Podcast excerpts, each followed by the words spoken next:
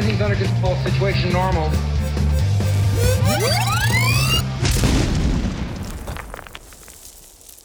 Hello, everybody, and welcome to this week's episode of Florida Man Plays X Wing. I am your host, as always, Steve Sesnick, and I am joined to my right by the Reverend Joe Laporta. What's up, man? Party on, Steve. Party on, Garth. That's actually that fits because I look a lot like Garth. yeah, yeah, yeah. Uh, uh, I guess that makes me Wayne. Are, are we gonna go that direction? I guess. I mean, I'm I'm the blonder one. You're the darker haired one. We should probably flip that.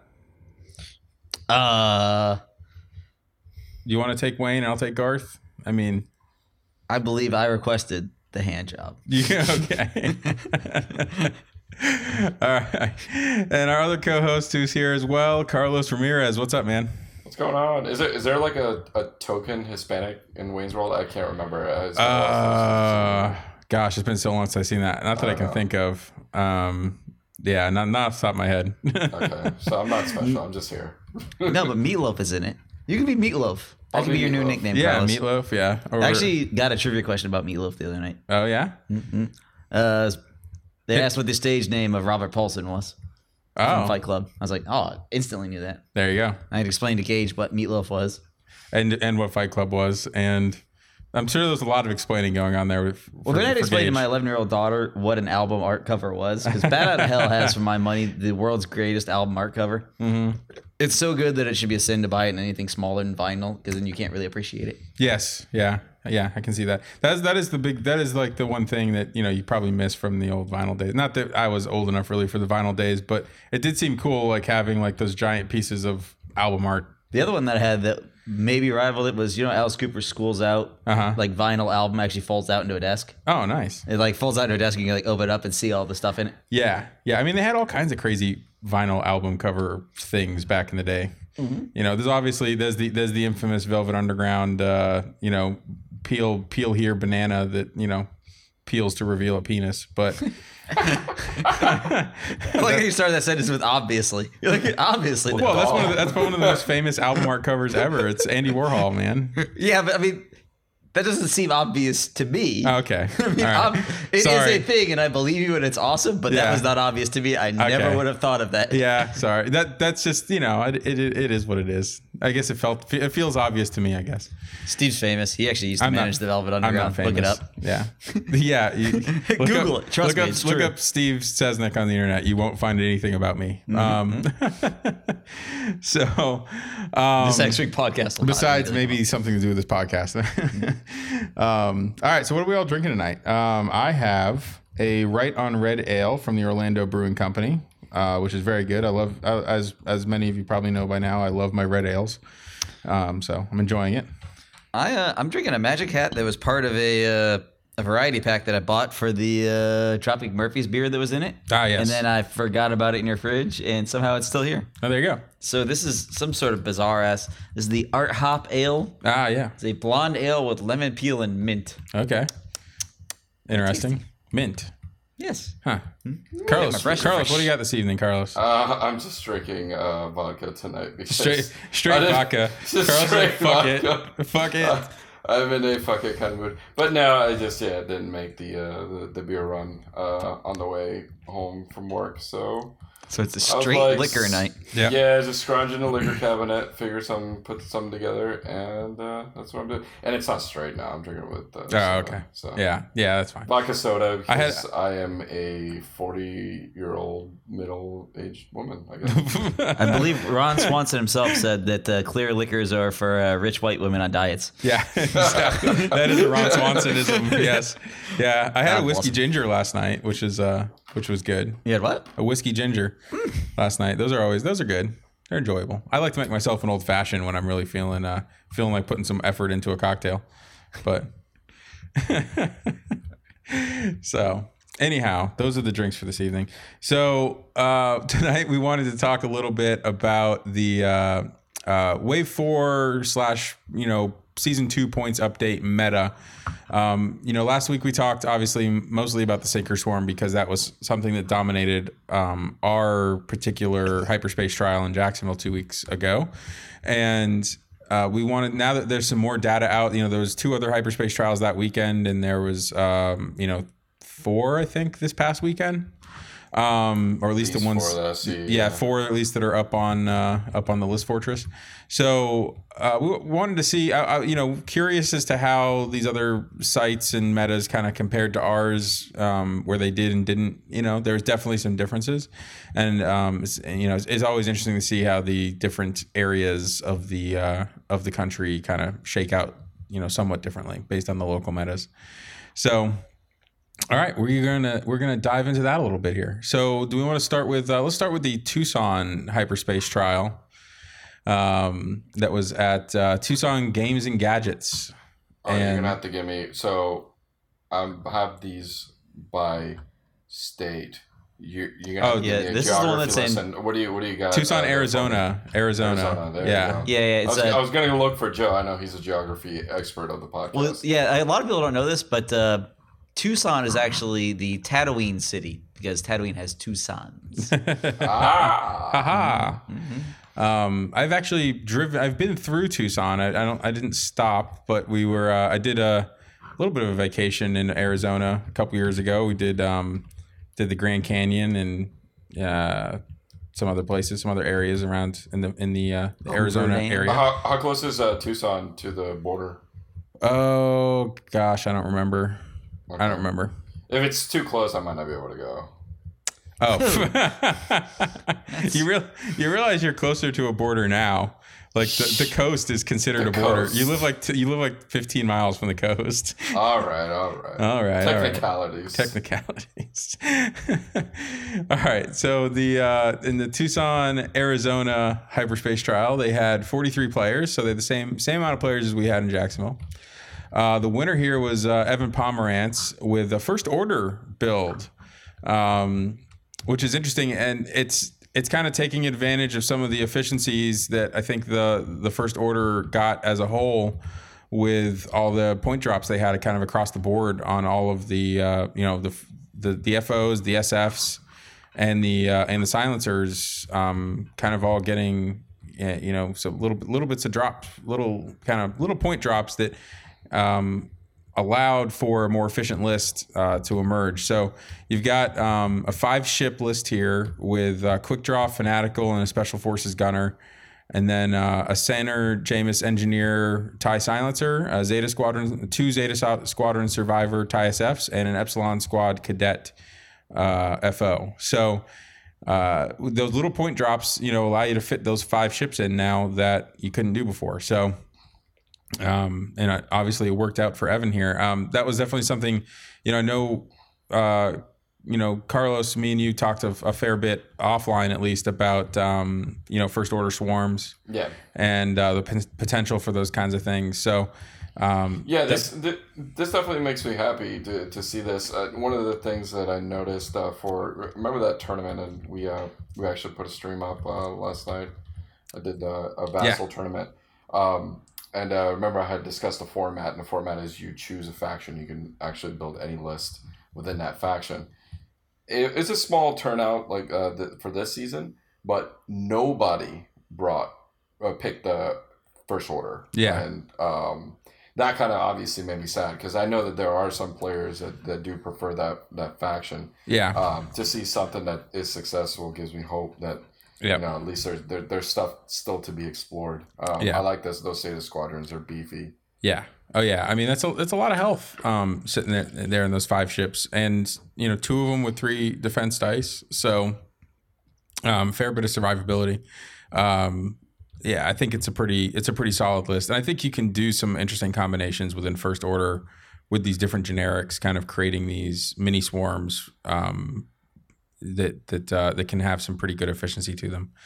So um, so yeah, so it was uh, cool to see um, winning that tournament. Uh, let's see what else uh, we have going. There's a lot of um, a lot of Vader Soontir and something else. Um, Plus ones. plus ones. Yeah, there's uh, Vader and Soontir. Obviously, I mean, I was playing Vader Soontir Vermeil. I've been playing that in the previous hyperspace trial season, and you know, it's a it's a good list, and I think it was it was good in the in the previous meta, and, and uh, it didn't really get affected by any points changes, and some of the stuff that um, it was uh, a little more afraid of or had a harder time dealing with did get affected in the points changes. So it's showing up more now. Your and uh, your your rebel swarm, uh, your rebel, your rebel, beef yeah, your you've rebel lost beef. to like every single time. Yeah, right. Gone. So. Yeah, or at least that the particular version of it. But um, but yeah, there's uh, a number of uh, I think three looks like three different versions of Vader Soontir plus one in the top eight here. And we both we both flew uh, Vader Soontir for System Open, and one of the stuff that we saw initially was just the absurd amount of points you had left over for a bid. Yeah, um, because there were at times, uh, uh, I think some of the iterations that we came up with were sitting at like 187. yeah, Um, so that I think they raised Soontir by one point, I think, and Yeah, Vader- by one point or something Vader by two. by two. So you you lose a little bit of the initiative bid there, um, but I mean having two initiative six ships, especially since they they they kind of buffed it, moved everybody else up. So uh, you don't really see Anakin as much anymore for for Republic. Yeah, Uh, you don't see Wedge as much anymore um, for for Rebels.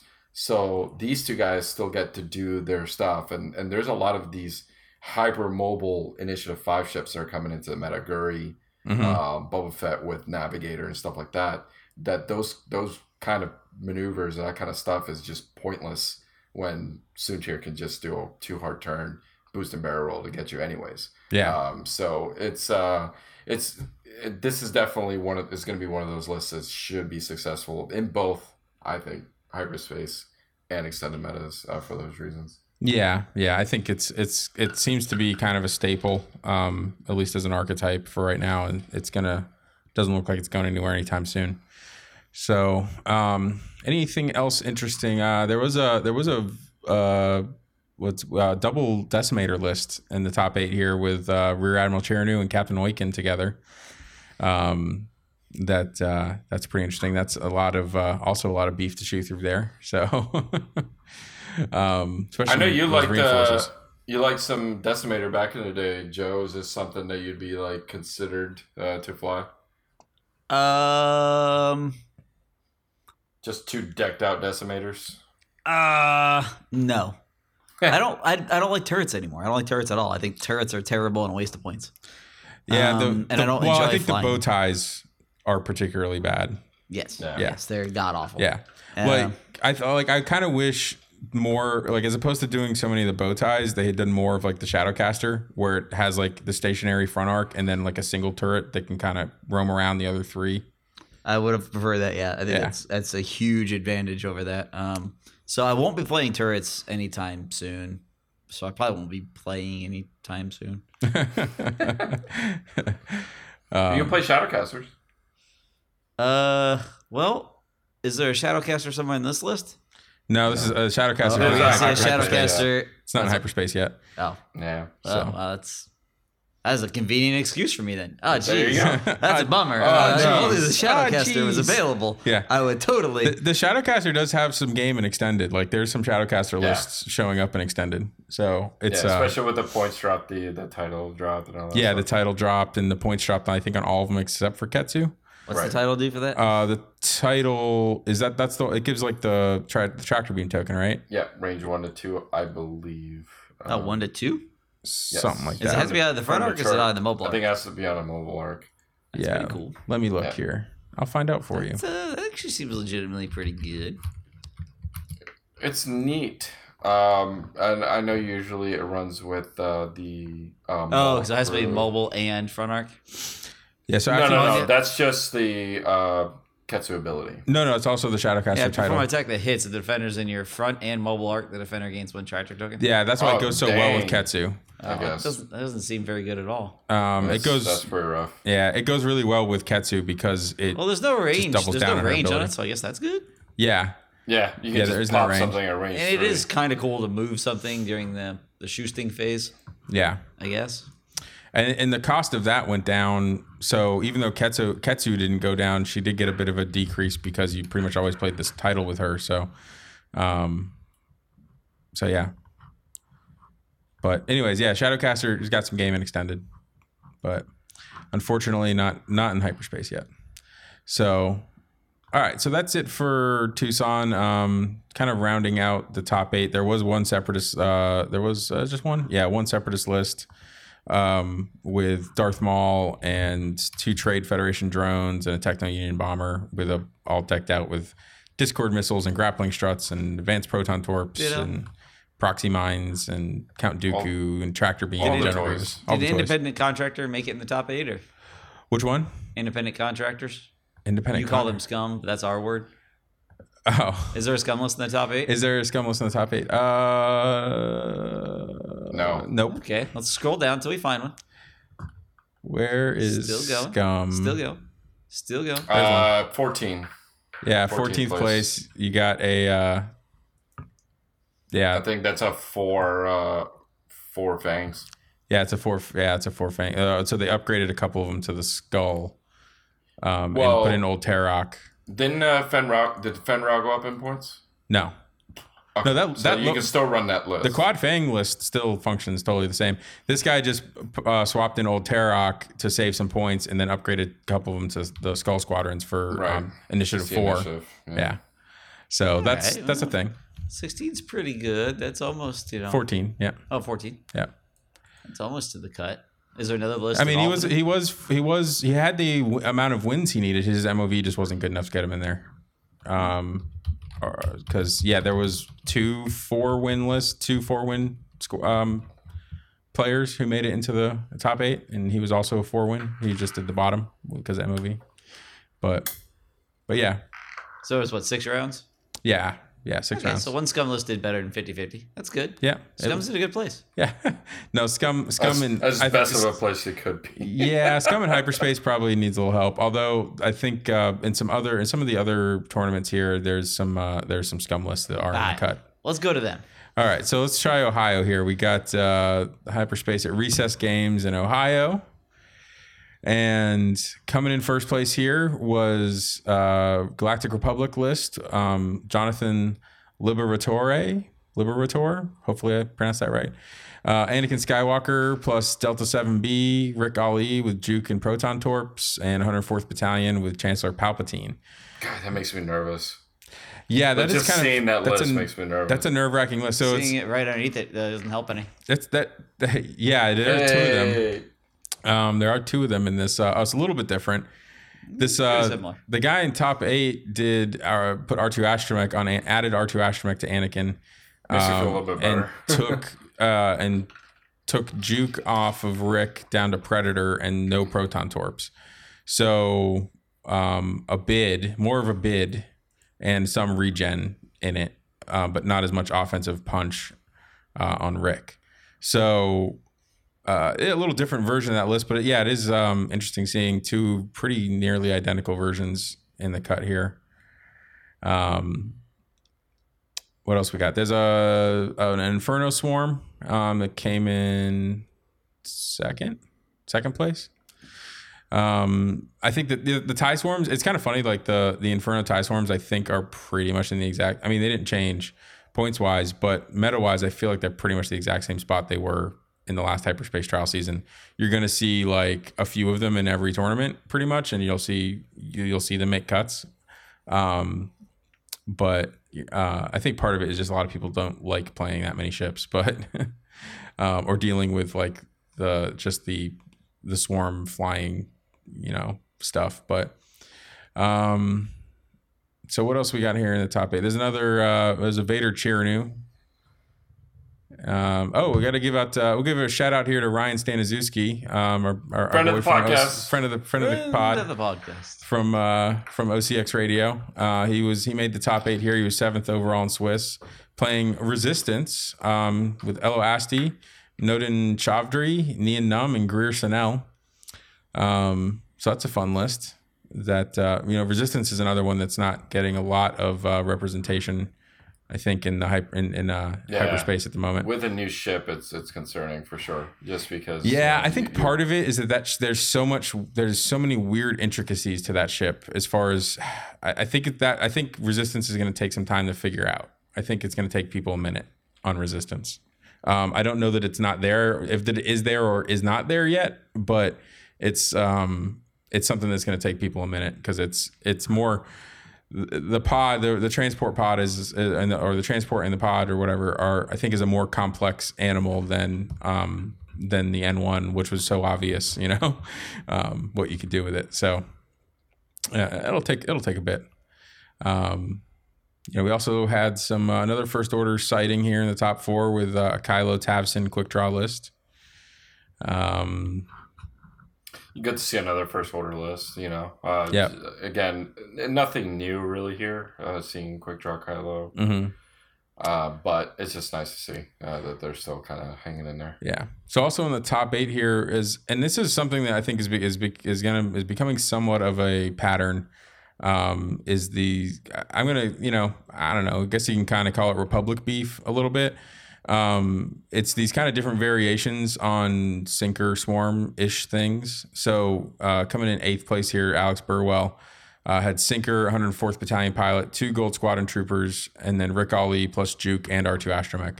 So he traded out one of the Gold Squadrons, um, like uh, for uh, Rick, basically to be able to have a, a more loaded Rick and and two, and, and two other arcs. So it's a five ship list instead of the six ship version like you were running, Carlos. But um, and it's just kind of trading the points around a little bit to uh, to get make you know make Rick a little harder, you know, harder hitting.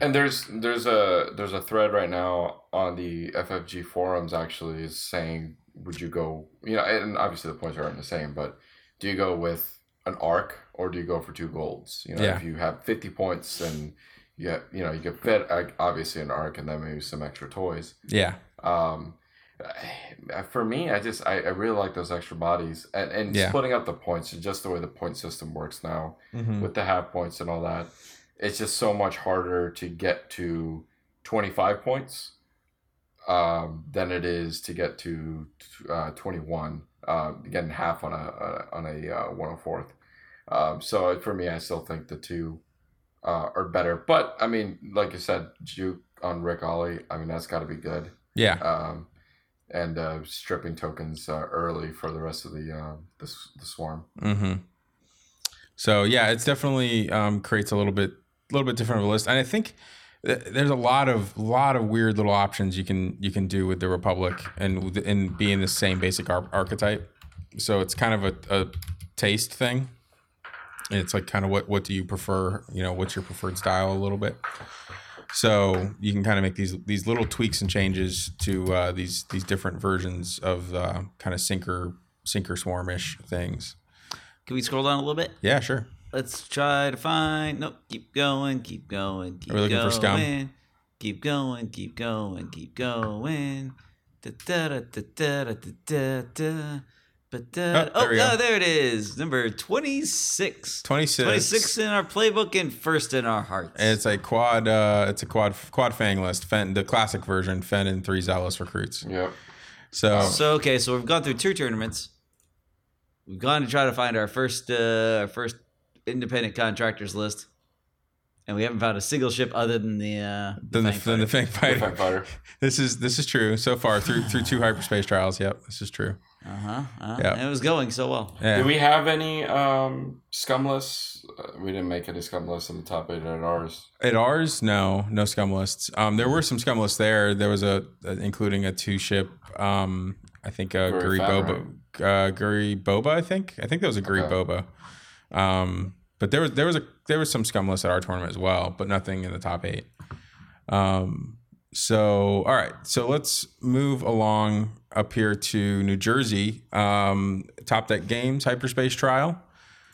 And uh, before we get too far into this one, um, we do want to give a shout out to uh, Michael Bird. Yeah, so he sent us um, sent us a uh, that was that uh, the Lando card, which I have for you in my trunk, and I will get it for you before you leave tonight, Joe. Um, but they sent us, uh, yeah, Mike Michael sent us a whole bunch of promo cards from their from their local group um, in the Jersey area. Hey, So, we seem to have a scum sighting in the top eight here. uh, yes, yeah, I knew there was one coming up here for you. Um, well, you know what they say. One out of four ain't bad. so, all right, Just the uh, the Jersey Shore uh, people in general. Obviously, he organized it all, but um, the community was real nice. Sent out some price support for us, and also some that um, putting together here. I have time, I'm running out of time. Uh, Yeah. I have so much prize support to sort through. I'm trying to organize it all into like an Excel spreadsheet and just kind of have like Yeah. quantity of everything before I ship everything out. But I'm organizing all the stuff for the uh, Buenos Aires Open that we're sending down. So Yeah. um, I just a big, big thanks uh, for the community, um, for them uh, for helping us out with that. So that was really nice of them. Yep. That is pretty rad, guys. Thank you very much. Yeah, we very much appreciate uh, everybody who sent stuff to us or given us stuff for that, and um, you know, but it's uh, it's it's good. It's good to see those guys down there get a get a proper tournament, um, or at least as close to it as uh, as they can get until FFG gets their act together for the South Americans. Um, all right, so winning this uh, tournament, so kind of kind of a weird event here. Um, basically, the fifth and ninth player both dropped out of the tournament at I guess after uh, after round six. There's 48 players. Uh, so the tenth pl- player um, got pushed up into the cut, Sam Page, and he ended up winning the whole thing um, with another one of these uh, kind of Republic uh, Republic beefy lists. So he had uh, 204th Battalion pilots, uh, Obi Wan Kenobi, R2 Astromech with Delta 7B, and then Rick. Um, just uh, looks like just naked Rick. So naked, It's like the episode of the Unity, and there's just naked Rick everywhere. yeah, just just naked, naked Rick. Rick. um, so yeah, it was kind of funny. So Sam uh, actually had identical MOV to um, the player in ninth, Mike, uh, and they were both at 1505 MOV, and uh, uh, but Sam had a worse strength of schedule. But then Mike, I guess, apparently also dropped as well as the fifth player, Jonathan Lee. So so Sam ended up making the cut and making the most out of it. So so good for him. That's always uh, nice to see. So uh, in second place, uh, we had Chris Apel with um, another first order sighting here with Kylo Quicktron and Tavson. Um, yeah, that, that's obviously a, a pretty standard um, archetype for first order. Was before, will probably continue to be. Um, Right. So Tavson's that's efficiency is sick. oh, so good. Uh, I, I, I think we talked about this before. I said I feel like the only real way to fly quick draw is with Tavson. You need that Yeah. focus. Oh yeah, You need the target lock. Quick draw. yeah, quick draw just needs action so badly. It's um, it's it's it's rough with him without having some some sort of action efficiency. he he's good after after that first initiative. Like so, basically, as long as he starts the main the first combat round with a focus and a target lock, from there on, the action efficiency is great, especially with the setup fanatical fire control. You get two Yeah. soft mods on offense. You Yeah. can evade or focus for defense for the rest of the match. Yeah. And uh, that literally, I mean, at I six, uh, that makes it so much better because you know that you're going to get offense out of it, and then hopefully last a little bit longer too. Yeah. So All right, Joe, we got the scum sighting down here. Dun, Uh-oh. dun, You go, you go, you take this one, Joe. What's what? What do we got for scum here in fourth place? Well, we have Boba Fett and Guri, who I'm familiar with, and then some upgrades. the upgrades. I don't know any of those two. So you got uh, Boba Fett with the Slave One title, Proxy Mines, uh, Qi'ra uh, crew, and Trick Shot.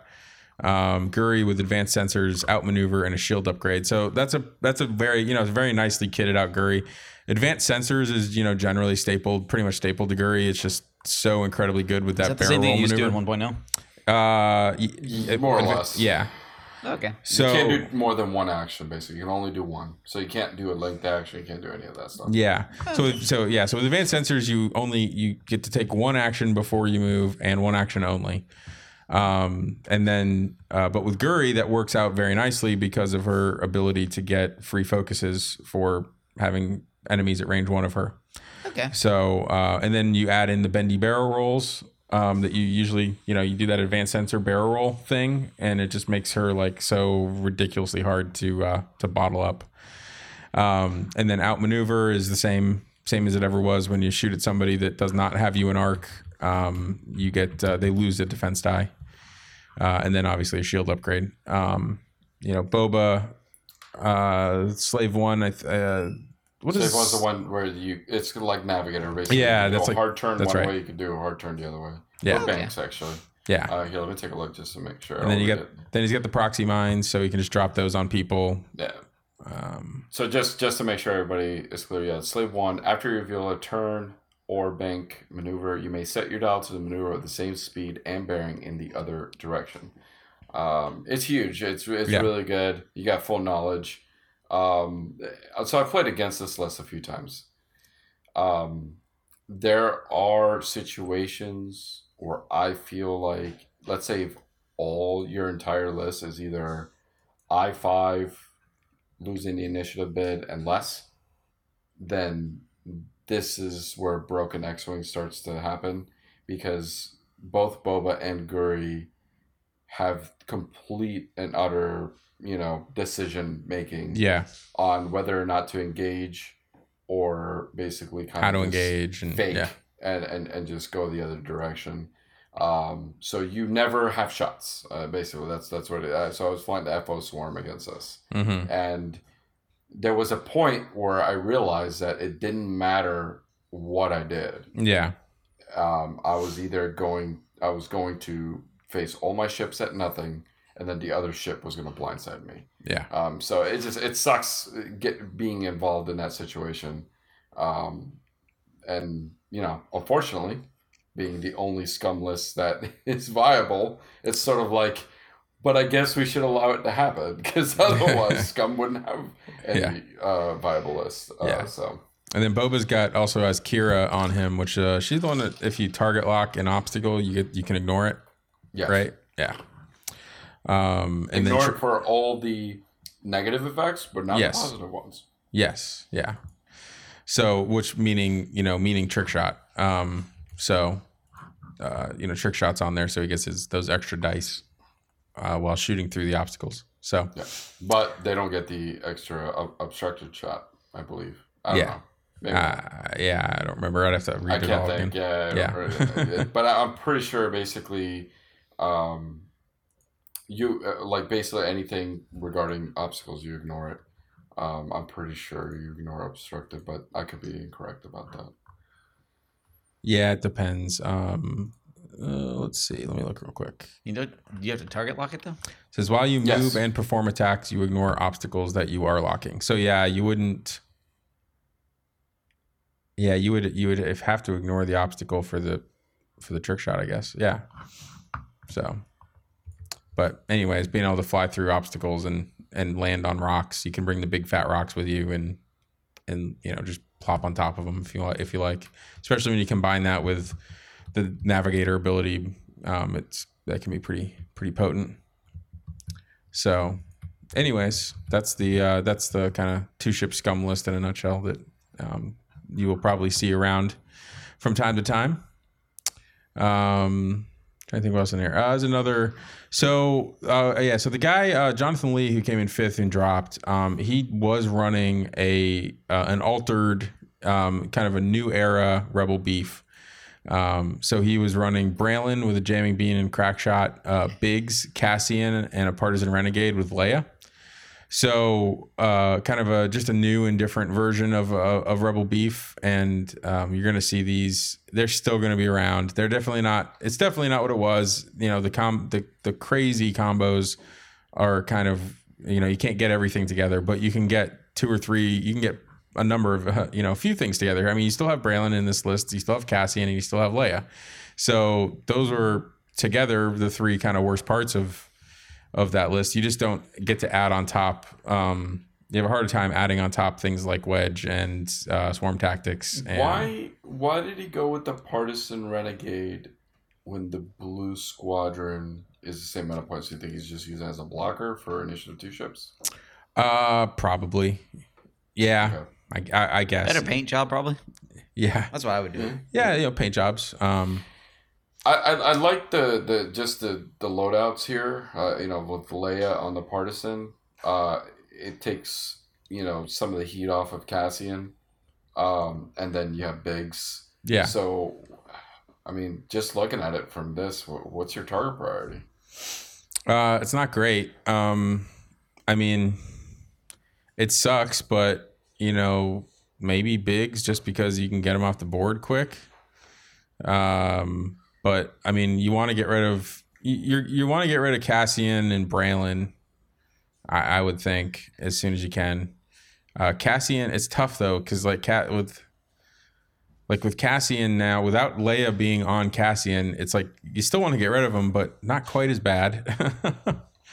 um, yeah, I don't know. That's that's kind of that's not a great target priority situation with that list. And I think that's yeah, that's why it looks like it could be very very successful. It's just a lot of times, you know, he might know the answer. He might know the answer, going like, "Oh yeah, if you kill this ship first, it's Yeah, over."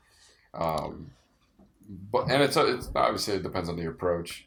Yeah. Biggs um, needs to be within the arc of the ship shooting for his ability to trigger. So yeah, with some like fancy, you know, like Darth Vader Soontir Fel stuff, you might be able to shoot at Braylen without Mhm. having Biggs and arc and etc. yeah, Um, but you know, overall, like so, I mean, the right answer is Braylen if Biggs is out of your arc, but he might you might not be able to have that choice. yeah, Um, so then, yeah, you'd have to shoot at Biggs, but then the Braylen Cassian combo, you know, leaks into the mid game, and that is Yeah. just brutal. I, I'm going to assume he went with the partisan renegade specifically because maybe because of the prevalence of the uh, the two skill go- V19s. Um, so there's so many of those around, and having something that can block the way and like prevent them from being able to block the rest of your squad um, might actually be uh, might actually be a, a pretty good benefit. Yeah, it's an it, it's definitely a um, it's an efficiency squad, right? Yeah. Uh, it still is, you know, from the from the other version. So um, you got to have your actions. You can't get blocked, and you got to continue to shed stress to be able to continue doing your actions. So hmm um, yeah, I could see I could see this still being the list. You know, It- Yeah, this looks ugly for sure. All, all four ships have three dice. yeah, Um, you know, they're not necessarily easy to kill. Biggs does the damage stuff, and uh, uh yeah, this, look, Yeah. this looks ugly. Yeah. Now there's uh, uh, another first order list in here. Tabs and Kylo recoil. Um, I actually really like recoil. Um, I want to. I, I, I kind of want to mess around with recoil some more, but um, you know the recoil got a pretty decent little points decrease, and uh, I, that's a that's a pretty good ability. Uh, he's got recoil with a crack shot on here, so he's not making a ton of use out of the ability, but um, you know, a little bit. Uh, I would, you know, I think predator. I, mean, predator is kind of an obvious thing on recoil. Just uh, you get a, you should get a fair bit of use out of that. But uh, but anyways, yeah, I do I do like recoil. So um, cool to see that in the top eight here. So all right, did we have any other of these? Oh yeah, that was the. Uh, what was the other one? Paducah. Yeah, there's the Paducah, Kentucky hyperspace trial at uh, Dragon's Horde Gaming. But before we move on here, you, Yeah. the, one of the things that I, I'm seeing a lot of, um, and you start seeing some of the localized meta stuff. Um, there's two, like triple deltas, uh, triple Aether Sprite lists. Yeah, uh, in this, and then we saw what was it? Two lists that were pretty much exactly the same. The two one hundred fourths and whatever. yeah, So like, definitely, I mean, you could see it kind of from what we what we did, you know, and yeah, uh, last week yep, or two weeks ago was that a lot of this stuff like it's very much localized and it's very Oh, much yeah. what people like to fly or what people know for sure. uh, is going to show up. So, um, you know, a lot of this stuff kind of have to take with a little bit of grain of salt. Uh, but you can kind of tell, you know, the, the, the ones that float to the top usually are, Yeah, or yeah. what I- the meta will shape up as. Yeah, I, I think the more important thing, like any individual tournament, isn't such a great indicator, but it's uh, kind of across the board here. What are the archetypes that you're seeing? And um, you know, again, in this, uh, actually looking at this, you know, Paducah one, um, again, there's another, you know, Vader Soontir plus one list, and uh, came in second. Um, another first order quick draw Kylo Tavson list. Um, so and then another uh, two ship scum Fenn and Boba uh, together. So the, you know you're gonna see those uh, you know those kind of archetypes, and then the winner at this uh, tournament, um, Dewar Gray, uh, was playing uh, Brian's list, same exact list Brian flew. Brian Shull at the Jacksonville Hyperspace Trial. So he's got the four Gold Squadron Troopers, the 104th Battalion, ARC, and Sinker with Clone Commander Cody. So Um, basically the same exact thing that uh, the same exact thing that Brian flew, and basically the same thing that Travis th- flew. He just had a hull upgrade instead of Clone Commander Cody. So, but uh, and here's a here's a very big difference, and he uh, talked about the reasons why he went with uh, Cody Mhm. um, in the last episode. Look at this field too. At the top eight, you got Quick Draw, Kylo, Darth Vader, Soontir, Fenn Rau, yeah, uh, Rey, old Anakin, Obi Wan. All of these ships don't want to see Clone Commander Cody. Yeah. yeah, Um, so I think that was it was just a great call. I mean, the whole upgrade could have you know could he ended up in the same position? It, it's a good meta. Yeah, it's a good meta call against I think the aces. Um, you know if that's what you're if that's what you're worried about. So the um, but yeah, it's definitely definitely good for for that purpose. Yeah. Now you mentioned Rey here. There was a a top eight sighting here for you know resistance. Um, Rey, uh, Tallie, and L'ulo together. Um, Rey with Rose Tico, Finn, and the and the Rey's Millennium Falcon title. Uh, Tallie with Crackshot, Heroic, and Proton rockets, and L'ulo with Crackshot, Heroic, and Proton rockets. So that's uh that's a pretty good effort there. Um, you know, making top eight with uh with that list. I know. You know, I think um, I think it was uh.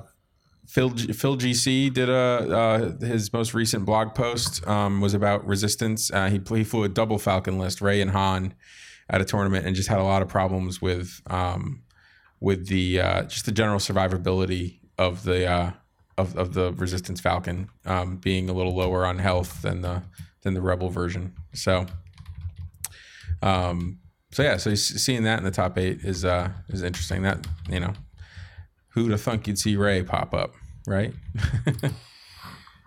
Yeah, uh, points reduction. Uh, you know, Yeah. it was it was bound to happen. Yeah. Um, and somebody somebody's gonna have to make it work. Uh, well, this was a smaller tournament. Though. Yeah, this one was thirty it. players, so it was only five uh, rounds. Four wins, but uh, four wins is an automatic because that's a four to one. Yeah, So yeah, I guess it just I guess it did well. Yeah.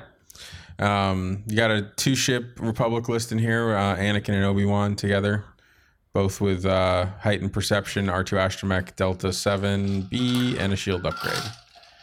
Um, so that's that is still a thing. That's uh, you know, it's the kind of list that you're gonna you're gonna duck and cover with. You're you're you're gonna snipe in and, and try to you know get some damage on something, and then you kind of try to run away.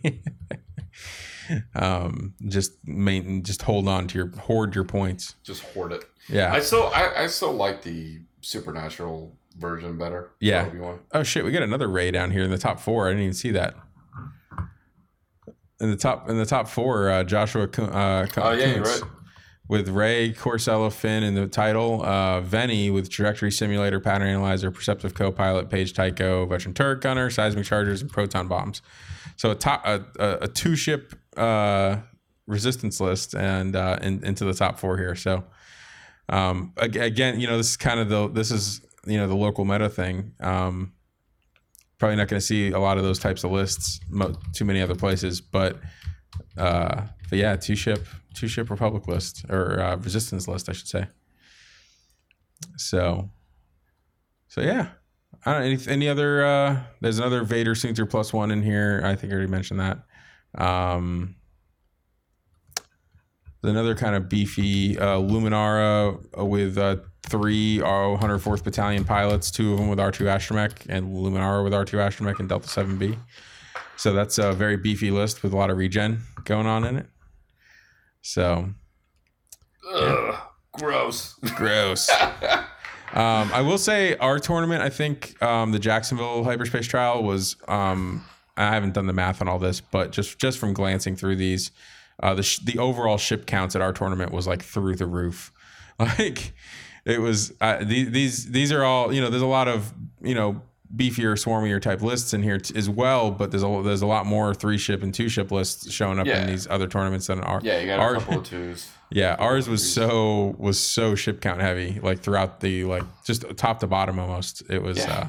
uh it was pretty ridiculous because it was the average was you know over four ships uh, per list at the whole tournament. So um and the av- the average was almost six ships in the top four. you know, it was like three six ship lists and a five ship list. So um but anyways.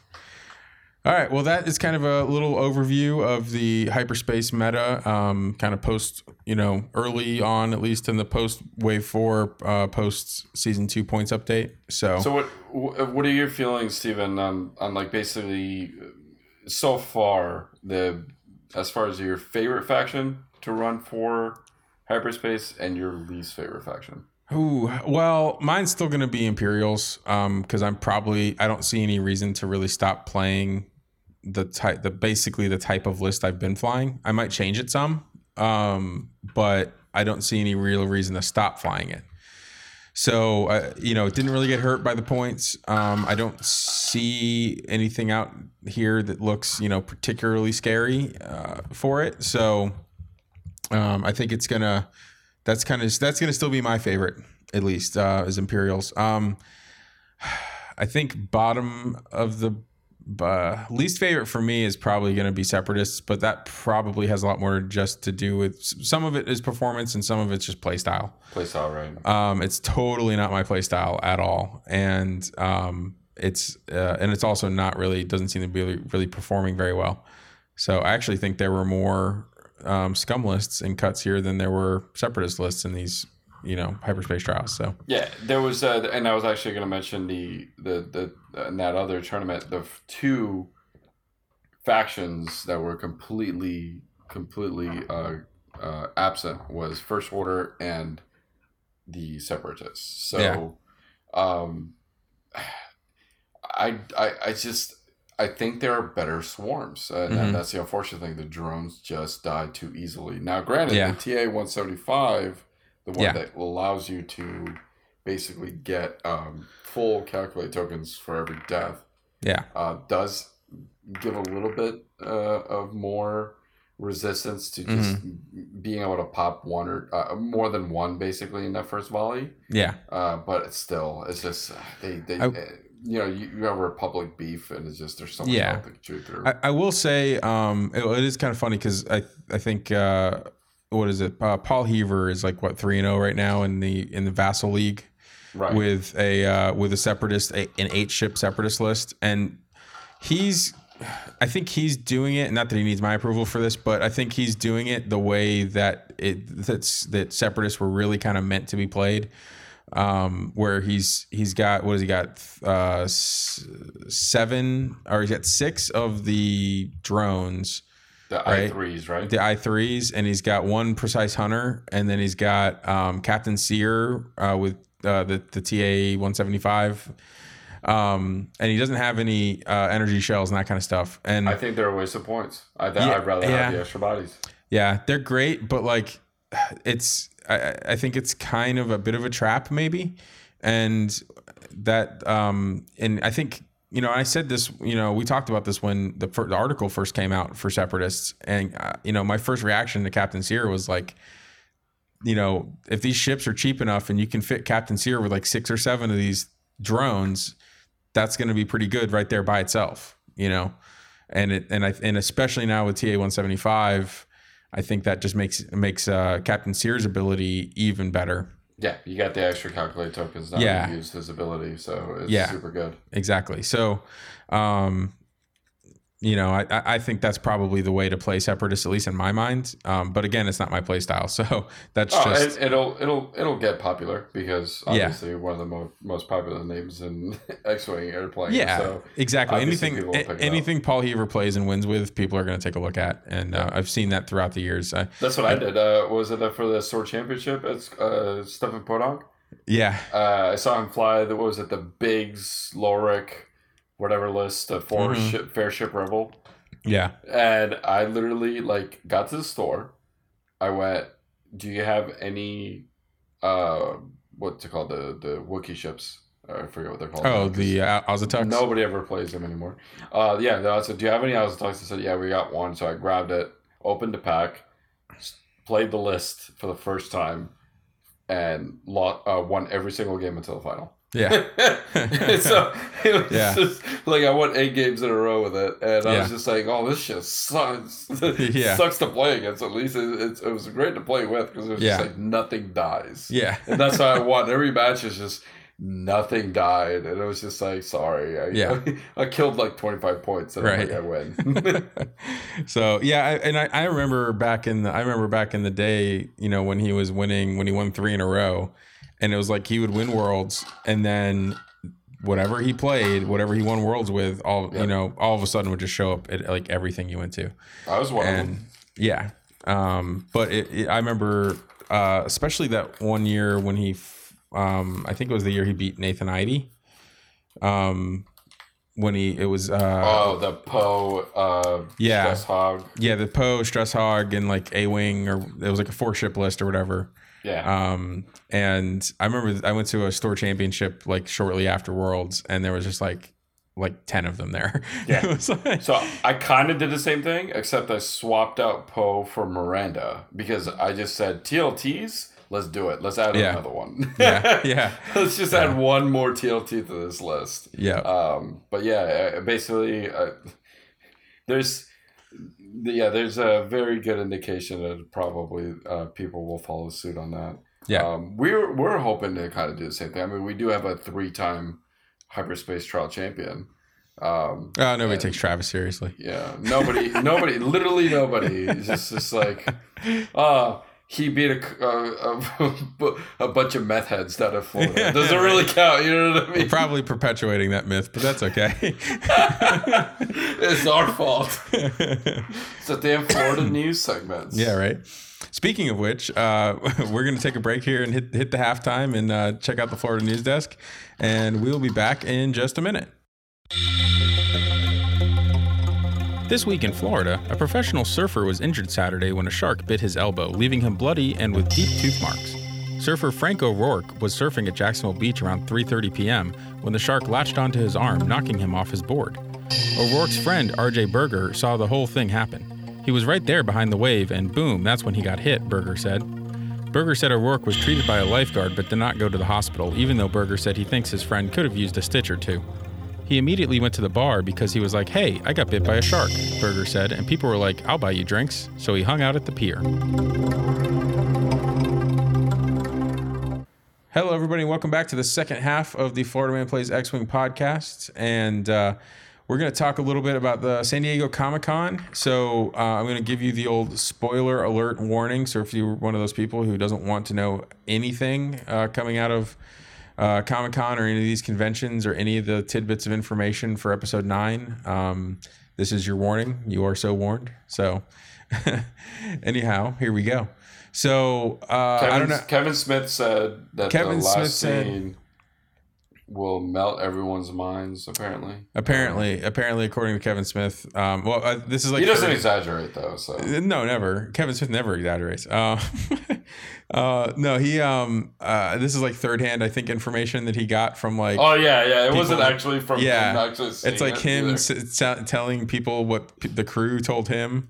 You know, so God Right, knows. But 'cause they, they wouldn't think that. yeah, of course, yeah, whatever. You know, they're they're like, oh, it's the greatest thing ever. Um, so I don't know. I do I do have a lot of uh, you know, I feel pretty good about this movie at the moment. But you know, I'm actually liked. I I I like Last Jedi for the most part, and I know that's not always the most popular opinion. I, there were some issues. I had I had a few issues with it, but Right, but I I, didn't this have is- the huge is- issues with it that some people did. No, and, and this is bringing it back to J.J. Abrams too, who did uh, Yeah. The Force Awakens. Yeah. So I have faith in J.J. Um, I think he'll do a pretty good job with this one and, and wrapping it up.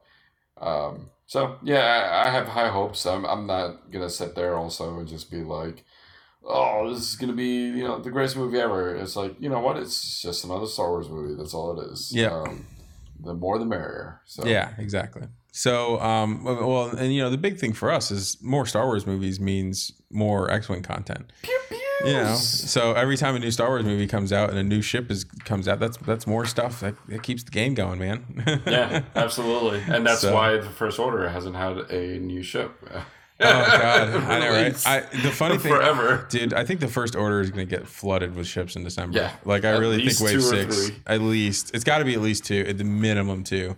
Um, Well, and we could segue into that because I know at least one of these ships got spoiled here. Uh, just uh, yeah weekend. so some interesting interesting stuff here so one of the things that got uh, spoiled a little bit at comic-con was the cover of the new Rise of Skywalker visual dictionary. So you know those visual dictionary books they do for every every one of the movies.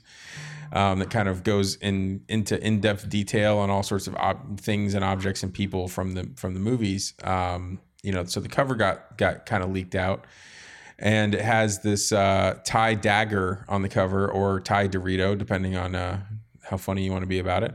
But Cool ranch. yeah, it's it's a cool ranch. So uh, so yeah, so so that's one new ship that we have not seen before. That uh, you know everybody can. Um, well, you know, we'll probably one day see it. If if we don't see it in Wave Six, it'll it'll be soon enough. I'm sure it'll come out in a wave at some point. So uh, now the interesting thing is it's it's tie dagger. It's not there's no classification on here. It honestly to me looks more similar to Imperial coloring than it does to First Order coloring.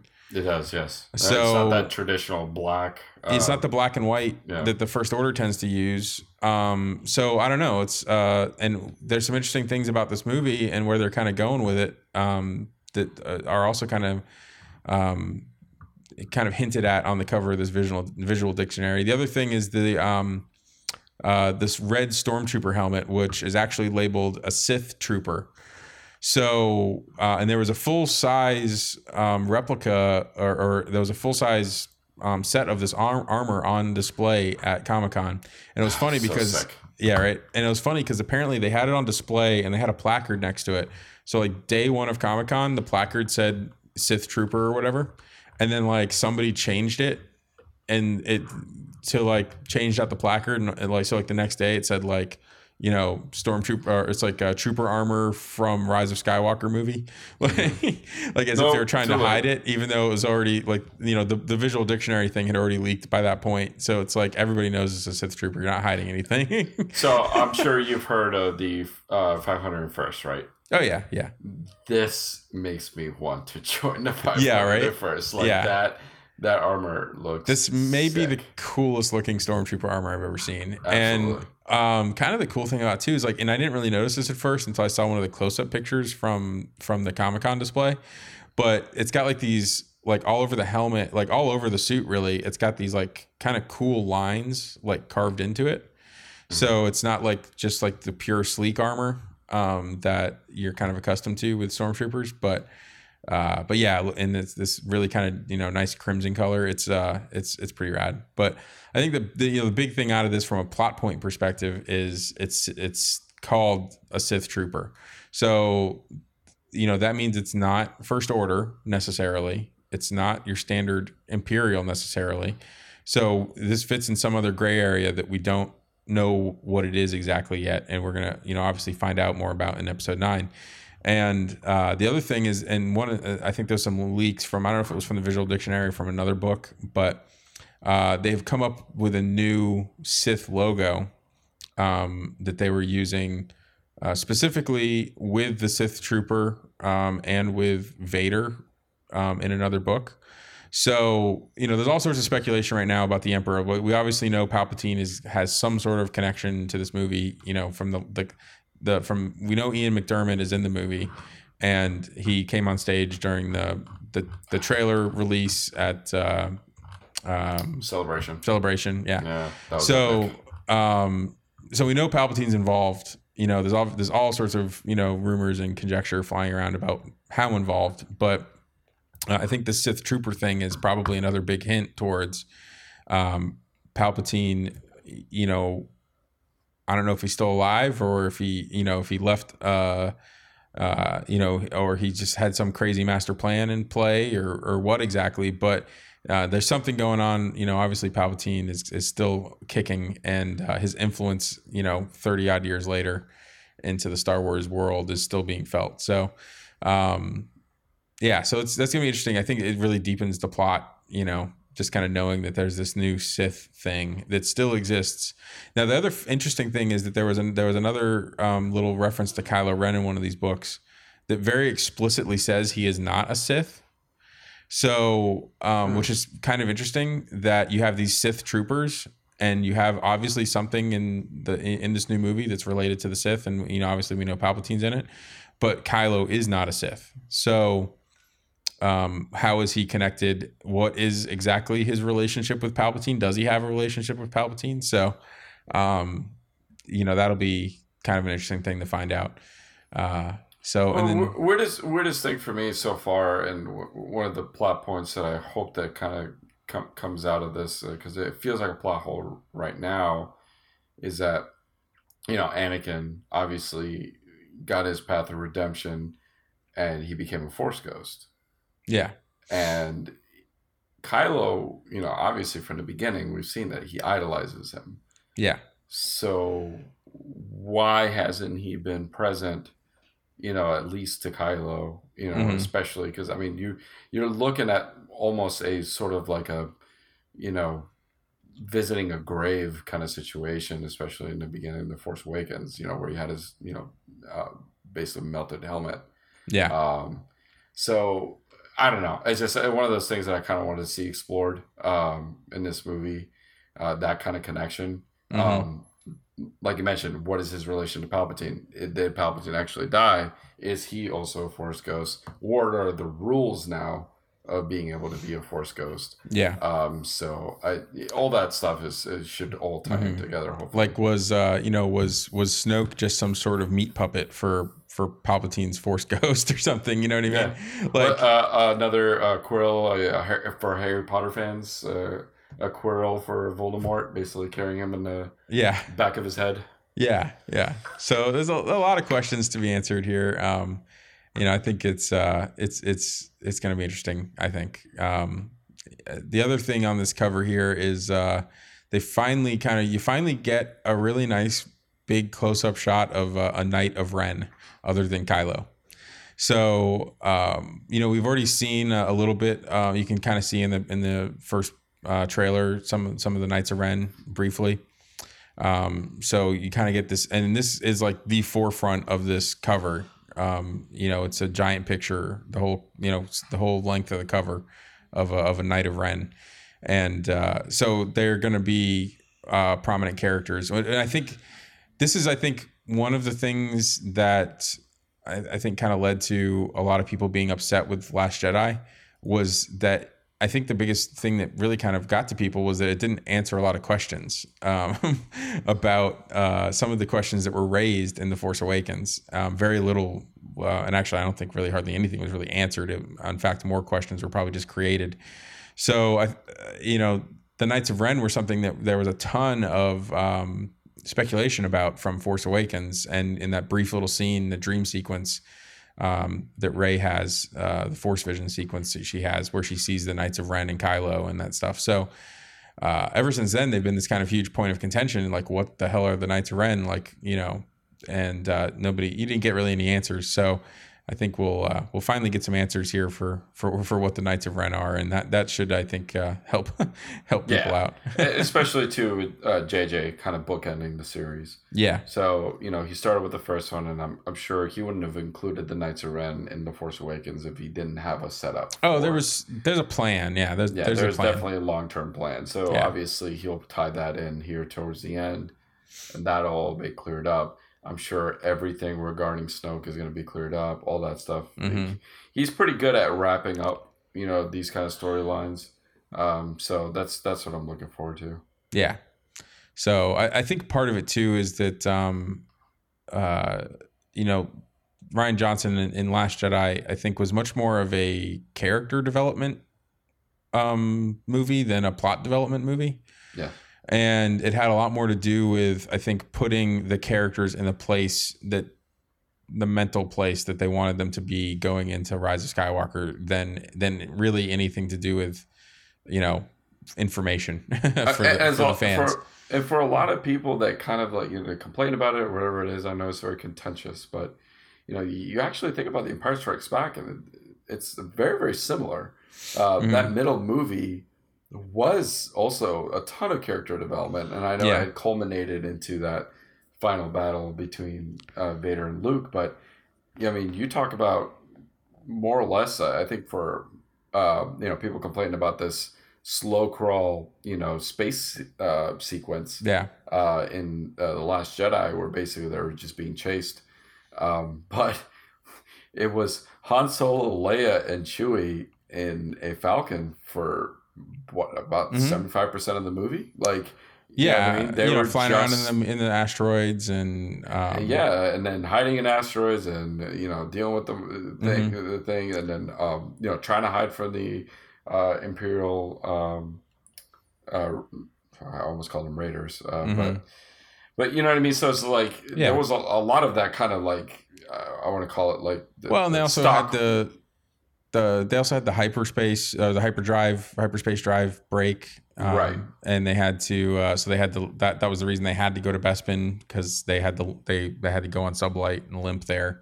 yeah. Um, so it was there was a lot of those elements, and um, I think that the difference is that you did get some more. You got more inf- information out of out of Empire than you did out of Last Jedi. yeah, So you learned a lot more about the Jedi specifically. Um, just just just meeting Yoda, you know, um, and going and going through like the training sequences, the way that they did those training sequence with sequences with Yoda, and just the way they talked, and getting another Force uh, Force Ghost appearance from uh, you know from uh, Obi Wan, and you, you got you got a fair bit of contextual information out of out of the whole Dagobah sequence.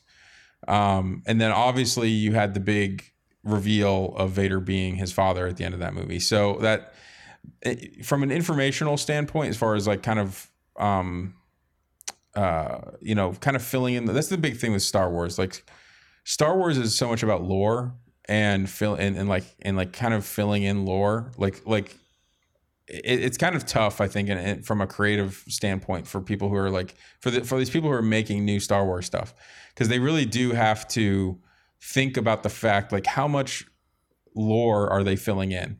Mm-hmm. And how many of these gaps are they are, are, are they filling and giving people some of the information they're, that they're kind of looking for and and like giving them an, just enough to kind of keep them excited and keep them going but not too much. And so it's kind of a it's a fine line to draw and I, and I think that's where where probably Rian Johnson I think failed the most or at least Right. that movie failed the most. It might not have been all Rian Johnson's fault but um that's that's I think where that movie kind of dropped the ball the most um well, is- the, and there's a lot of expectations, you know, from Yeah. from the fan base and from from you know people that are just understand how most of these stories work. And I think obviously one of the biggest things with you know with Kylo telling Rey that you know your parents were were nobodies, you know what I mean, and, and and there was no all these theories, you know, of like oh well, you know, is she a Kenobi or is she a Skywalker? Uh, was Han her father? You know, somebody, Yeah. blah blah blah. You know, there's a tie-in, there's something yeah and then you know for it to just kind of end like that it is a little bit of a bummer you know what i mean even if it even if at, at the core it there's a there was a theme involved in that. I've seen the defense of the last jedi where the theme was at anybody. You don't have to be somebody. You don't have to be a skywalker to be important in the universe. So if in the, in within that theme that was important it still obviously is going to make people upset because everything that you know everybody theorized was just Yeah. completely thrown out. Well, when you when you draw to draw to draw the go back to the kind of um, Empire Strikes Back parallel here. So you've got you know in Empire Strikes Back you have the big reveal is that you know Luke's parent is you know is related to Darth Vader, and that's obviously a huge reveal. And you kind of had this pseudo same thing going on with Rey in this movie, except the reveal is that she is nobody and they don't know they you know her parents are nobodies or at least that's what they've revealed so far. I still kind of think that's a that's a fake out. I I I, I. I- still kind of think there's going to be more to that story. Um, but regardless, you know, she uh, it was like the total opposite of what they did in in Empire. You know, in Empire it was like this big reveal. It was uh, that you weren't really even expecting. You know what I mean? Like they didn't. There wasn't the build up. You know, if you just if you've never seen Star Wars and you just watch you know Episode four and then Episode five, like you're not in Episode five sitting there like, man, I really wish I knew who Luke's father like father really was, because you think you already know who Luke's father is um, you know, as far as you know, Luke, Luke's father was, you know, it was Anakin Skywalker. He was a Jedi and he died in the Clone Wars. Like that's kind of, that's that's what you know. And then um so it's it's you get this reveal that you weren't looking for. With Rey, you everybody's looking for a reveal and, and then you didn't get it. so Right.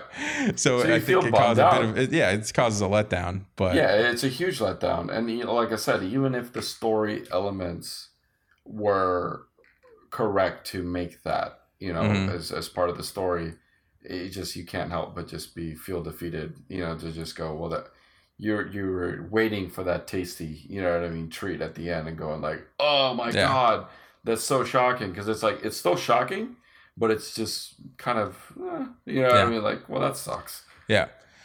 So, uh, other bits of information out of here is um, uh, so the, apparently the first official confirmation that Rey is not actually from Jakku. Um, there was a timeline in in one of these books here that uh, that says Rey was abandoned. A tiny Rey watches helplessly as a starship pulls away, marooning her on the unfamiliar world of Jakku. So that whole sequence in that that you know when she Yeah. sees into her past yeah. there is uh is it was the reality. She was you know abandoned on Jakku. She's not. Her parents are not from Jakku. So that's and you know one little weird little tidbit that had not actually officially been you know confirmed to this point, but. Um, the other interesting things from this from Comic Con that uh, that interesting to me, you know, being I, I've been an avid reader of the extended universe, the old extended universe, and now the new extended universe. But um, there's a number of you know books coming out leading up to um, Rise of Skywalker. So uh, the 23rd uh, today, as we're recording this, um, the uh, the new Thrawn book came out, book three in the Thrawn uh, series. I don't know how many more they're going to plan on doing, but um, the first two were fantastic. Uh, Thrawn's one, you know one of my all time favorite characters from the old EU, and uh, and Timothy Zahn's just a fantastic writer, and I'm you know was so excited when they brought him back to continue writing Thrawn into the new um, canon. So. Uh, so that was really cool. I know, yeah, he's a huge fan favorite. So uh, it was uh, surprising. I, I think was it the was it the first one? Uh, was it book or was it his uh, appearance in Rebels? Uh, it was first? first. It was Rebels first. So his he showed up in Rebels first, and then the book came out like a few months later. Right, So um, and but they had planned it all along the whole time, you know, because yeah. Zahn had been writing that book, you know, well before the the appearance on Rebels. So, um, you know, then there, so then they came out with the second book last year, and uh, you know, the first book, eh, you know, being like you know Thrawn's rise into the into the Empire and like how he became a Grand Admiral. Second book, um, being a little more in depth about him and his relationship with Vader and Anakin, because they have crossed paths in a, in uh, during like the Clone Wars era. So uh, it that book kind of goes hops back and forth in time between the first their first meeting in the Clone Wars era and their current mission, um, uh, all involving Black Spire Outpost, which is the location of uh, the new Galaxy's Edge um, theme park uh, at the at Disney World and Disneyland. So um, this is kind of like a really neat tie-in. So there's a you know so the Thrawn book that is just came out, and then um, I think it is August 27th. There's a book coming out called uh, Galaxy's Edge Black Spire. Um, that's you know very specifically about uh, Black Spire Outpost, and obviously you know kind of related to the the theme park itself. But um, there was a executive from Disney or from Lucas um, that was uh, at the publishing panel, and uh, he mentioned this book, um, Black Galaxy's Edge, Black Spire, and another book coming out in November um, called Resistance Reborn. Um, and he considers both of those books to be like required reading for episode nine. So like if you're really really into like the EU stuff and like want to know as many details as you possibly can and have as much you know context as you possibly can like me um, these are things to to probably read um, going into episode nine to give you as much context as possible about uh, about what's happening because there is a time jump between there's going to be a time jump between uh, um, Last Jedi and Rise of Skywalker. So these uh, these will be a couple of books to look out for if you are into that sort of thing. Um, and then I think the Thrawn uh, series as well because the second Thrawn book, like I said, takes place um, uh, on Black Spire, and all of this has to do ties in with uh, Palpatine's plan, you know, and a lot of Palpatine had a had a essentially a, an emergency plan in case of uh, in case of emergency. He had a whole huge plan in place, which is what actually created the First Order in the first place, and that was in you know the aftermath series. So you know the the Thrawn books and these two books specifically, and I'm sure there's a lot of other content out there as well, um, have a lot to do with that plan, and uh, I think that's going to create a lot of uh, good setup area uh, for uh, for Rise of Skywalker. Um, to help with just understanding where that movie's starting from, basically. I only like reading books with pictures. Yeah. so I will not be reading any of this stuff. That's fine. That's fine. But no, I just uh, no, I'm kidding. But you know, it's just um, for me, I have a, a, a very much a big separation of you know the media that I watch. Yeah. Star Wars is always very much, and I, I mean, I, I, I lie that because it's like I, I love Star Wars games, uh, video Mhm. games in Yeah. particular. But um, but no, for the most part, I haven't really been, uh, you know, very much into the books and or comics. Uh, comics a little bit, um, so a little bit easier to read. Like I said, pictures. yeah. But um, but yeah, so it's exciting though. I mean, uh, and bridging those gaps uh, is good. Um, it's unfortunate though that the, the the majority of people won't won't get to fill those gaps. yeah. Um, so we're, we're you're still hoping that those details are in the movies. enough of um, enough of stuff enough stuff makes sense at least that like Right. i mean it's great to have the extra context for the people that actually are into that Right, right. but um you know it's uh, not every obviously 90% of the people going to see the star wars the new movie are not going to have seen it or have read these books No, So- like basically, you don't want a whole thing, an explanation of what the Knights of Ren are, and then you show the Knights of Ren in the movie for ten minutes, and then kill them off, and then everybody complains, just like Snoke. It's just like, Yeah. oh, but, but Snoke, you know, it's Yeah, just like, yeah. yeah. well, you know, maybe I, I don't know, uh, honestly, uh, if Snoke was a little bit more detailed in literature, uh, Star Wars literature. There really hasn't- movies. Yeah, I mean, I'm I'm not. There's honestly, honestly, it's getting it's tough. There's actually so much content these days that I I haven't been able to keep up with everything. Right. Uh, But, but uh, you can you can probably assume that there will be, if, even if there isn't any. I think there will be. So those um, gaps will be filled at one point or has been. Yeah. And it's just like, and that's a problem because it's like, well, you got to make sure that you realize that the people that are sitting in front of the movie, 90% of them probably haven't read this stuff. yeah. Um, so it's just hoping that those details are still very much, you know, relevant Yeah. in the movie. And you go, okay, cool. I get, I get where this is going. Yeah. Well, for somebody like me, like, you know, Star Wars, you know, I was born after all the Star Wars movies came out, the original Star Wars movies came out. So, you know, I kind of, I like, in like right after, I mean, I was born in 1983, a few months after, um, whatever, uh, Return of the Jedi came out. So I, you know, lived through the entire gap of content, you know, between that movie coming out and the uh and you know, obviously the episode 1 stuff coming out in like 90 99. So, you know, that was a long that was a long time, you know, by the time uh, I was in high school by the time episode 1 came out and um you know, the books was all there was.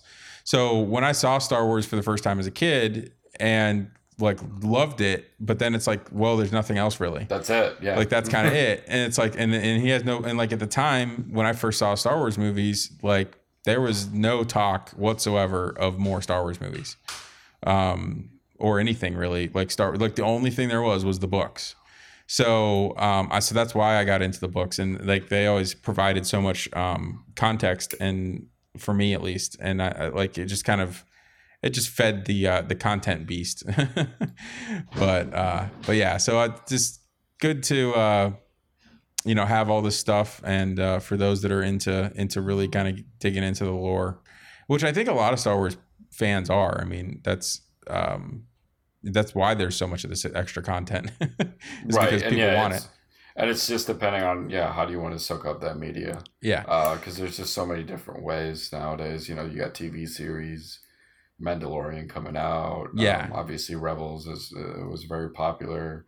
Um, I know this is a new Resistance show. Yeah, the Resistance Uh, cartoon's pretty good. Um, yeah, plenty of video games uh, we got coming the- in and out that are relevant Yep. to the actual story. So We got the final season of uh, the Clone Wars cartoon show coming out soon. right, yeah. Um, so there's Very all exciting kinds of stuff. time Yeah, to be a Star Wars fan. There's Yeah. just a, a ton of content, and and that's what you know. You can either you know see it as you know positive or negative, uh, and and and there's people are rightfully so to to you know take their you know side, but um, with more content, then there's less a chance of it having to be perfect. Yeah. You know what I mean? So you can enjoy it and and and then still have something else uh, that you can enjoy. yeah, Um, that Star Wars, you know, uh, within the Star Wars universe, instead of going, well, there's just three movies, and if you don't like those three movies, and that's it, then, Yeah. then you're screwed. Yeah. At least you know there's supplemental books within you know the, the movies, uh, Yeah. still those stories and those characters, you know. Um, so and and all these other um, media platforms. So yeah, it's fun. It's, I mean, it's definitely uh, so much content. Yeah, for um, sure. yeah. So that is uh, that's kind of what the the little tidbits we want to talk about from Comic Con. I'm sure there was other stuff. There was all sorts of stuff coming out of Comic Con, but those were kind of the things that piqued my interest, and I decided to want to talk about. Does But- the tie dagger have a five straight green? Blue, um, A blue shit. God, I don't know. Maybe it has a green maneuver, and now green is this new different type. of- Maybe the slightly more aerodynamic Dorito wings um, allow it to move better through the you know milky space that is that is Star Wars space. It's definitely Cool Ranch because there's got to be. a oh, Cool Ranch are the best. I mean, obviously, And Cool Ranch they're the best. Cool Ranch. No, no, no, no, no, no. Hold on. What is the ah fuck? Is that new flavor? That's super good. Is, I, know don't- I haven't, it's like I haven't tried it. I, I've never. I don't eat anything bag. other than Cool Ranch. Fuck. I can't remember. Oh, the uh, uh, chili. Uh, fuck. What is it? I can't remember. Is it like lime chili or something? Uh, or- spicy sweet chili. That's Oh, what okay. it is. Those are the best. I. Well, I will. I will try. I will try them for you, but you know, I, they're gonna have a hard time dethroning Cool Ranch in my Cool book. Ranch are, are definitely were my favorite before. These are my new favorite. okay, so Some Doritos uh, uh, facts for you. yeah, Dor- Doritos, Doritos facts. All right, so Now uh, sponsored by Doritos. Yeah, right. um, so event wise, uh, what do we got coming up here? Um, I think the next big thing we really have locally, at least, is the uh, Orlando Hyperspace Trial, um, which is September 14th, I believe. Does that sound Yeah, right? September 14th. Uh, still got a little ways to go. Yeah. Um, so everybody get their hyperspace practice in. Learn how Yep. to beat those Sigma swarms. Yeah.